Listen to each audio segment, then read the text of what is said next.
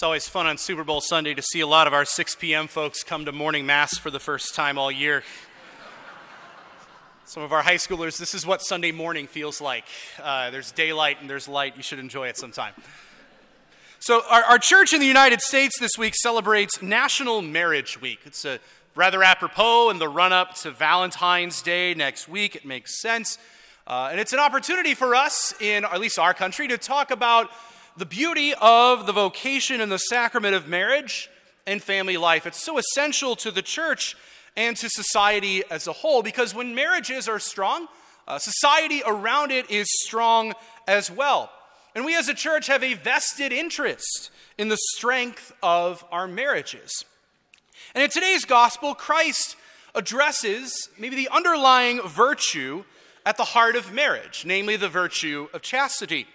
And this is a virtue that all of us are called to have, whether we're married or not, whether we're in high school or college or a senior citizen, whether a priest or religious, all of us, every one of us is called to the virtue of chastity. That, that virtue that beautifully orients our desires toward authentic communion, toward self giving love, and the truth of how we are made as male and female.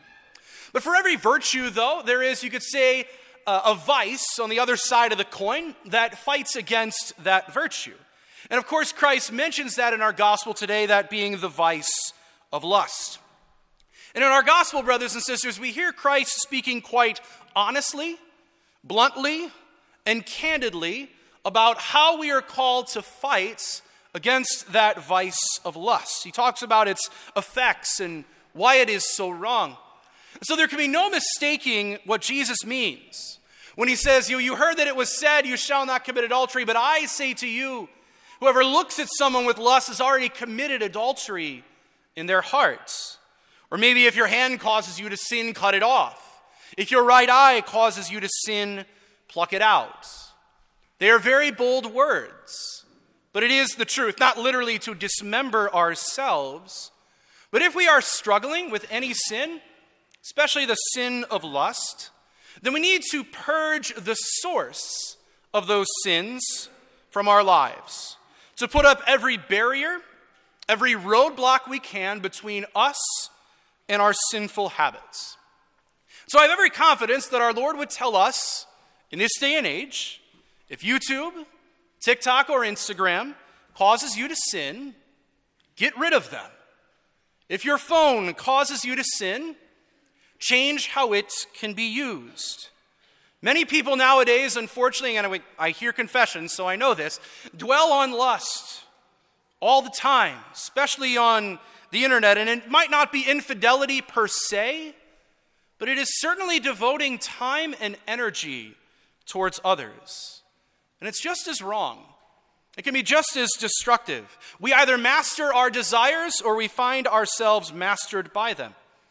And so, if we are struggling with sin, especially maybe the sin of lust we can talk about today, we need, as Christ reminds us, to sometimes take drastic measures to rid it from our lives. Now, if we struggle with a sin long enough, if that habit has been so long standing for us, it's easy to almost just live with it from time to time. You know, just to think like, well, this is going to be here, so I might as well just make it a part of my life and it's just going to be there and give in to resignation. But that is no way for us to live, brothers and sisters. We cannot become complacent with sinful habits because that's not what we're made for. We are made for virtue, self mastery, and the love that wills the good for the other. There's no such thing as a healthy or a moderate amount of lust, just like there's not a moderate amount of bleach to ingest. Lust impacts who we love, how we love, how we see them, and how we express our love to one another. It makes our minds addicted and entitled to pleasure, and if that desire is not fulfilled, we often look elsewhere. It's no surprise that in the last 60 years or so, marital infidelity has exploded. Because many people feel less satisfied in marriage and therefore less willing to sacrifice for love. And therein lies the problem, I would say, for the family as a whole. Lust promotes a worldview of what can I get in, out of a relationship that is so antithetical to love itself. Because real love, brothers and sisters, is about giving, true self gifts. Christ on the cross shows us what real love is it is a love that is willing to sacrifice its own very life for the other. Real love does not look for what I can get, it looks for what I can give. That is the love that all of us are called to. And yet, I know from my experience of hearing confessions that so many of us struggle with living out that real, authentic love that all of us are called to, no matter our vocation. We're often beset with weakness, temptations of lust all throughout our lives, and it's so difficult. We know the ideal, we know what Christ wants us to do, and yet we know we are human beings and we struggle. And it doesn't help that our world so often says, oh, what's the big deal? It's in the privacy of your own home. The church shouldn't have a say on these things. And they also make it feel like it's a victimless sin as well. But again, tell that to, this, to so many people who struggle nowadays, whether it's marriages as a whole or individuals just longing to break free from struggles and addictions. And the church has a stake in this because the family is the building block of society and the building block of the church as a whole. And when families are struggling, it means less people are being taught the faith. And that's not a very good thing, and the church suffers. Now, for all of us who might struggle sometimes with sinful habits, especially those of lust, know that we as a church are here to support you. You have no greater allies or cheerleaders in this fight than your priests, and all of us here as a community of faith. And to those who might fall from time to time, know that I personally am in your corner and want to help you in any way that I can. I can tell you that the best remedy is, is always going and running to our Lord in the confessional to receive his mercy and to be able to begin again. Again, it's one of the most common things I hear in the confessional, so anything you tell me, I've heard it before. And after we receive that beautiful mercy of God, to receive him in Holy Communion these two great sacraments, reconciliation and Holy Communion, are a beautiful remedy for us to allow us to fix our eyes on God and that Him and Him alone and His beautiful graces are what our hearts desire more than anything else. But maybe even more fundamentally, if we struggle with sinful habits, especially those of lust, we need to once again know that our God still loves us unconditionally. Pope Benedict XVI kind of reflected on this quite beautifully a few years ago, at least before he passed away. And he, writes this He says, The reality of evil cannot be ignored. So I would say the reality of sin can't be ignored. It can't just be left there to stand. It has to be dealt with. It has to be dealt with. It must be overcome.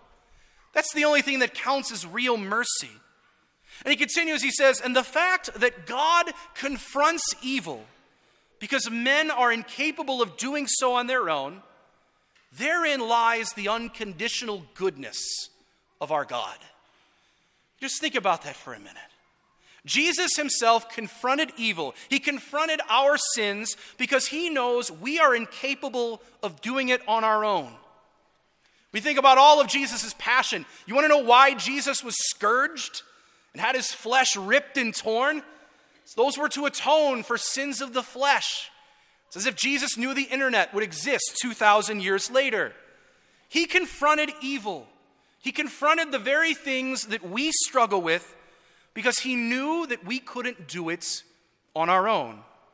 And he did this to reach us, his beloved sons and daughters, at the points of our lives where we often feel the most far away from God, whether that's our sins or maybe even death itself. And Jesus does this to show us that we are loved and that we are his beloved sons and daughters. That we have a Savior who is also our brother, who is not just behind us, but before us, urging us on to fight that good fight of faith. We have a God who sees us in our frailty, and who, if anything, loves us more ardently for it. So when we struggle with sin, especially sins of the flesh, maybe we can reach out, reach out to God and simply pray, Lord, I cannot do this on my own. And with all my heart, I will strive for holiness, but Lord, I cannot do this without you. So, brothers and sisters, we need to be bold in our defense against sin, to not just rid ourselves of the sin, but the sources of those sins in our lives. And let all of us embrace this beautiful virtue of chastity. Embrace the love that has no limits to its desire to sacrifice for the other. And may all of our relationships mirror the love of our God, the God who loves us freely, faithfully, totally, and fruitfully, who saves us from our sins and calls us to a life of joy, hope, and unconditional love.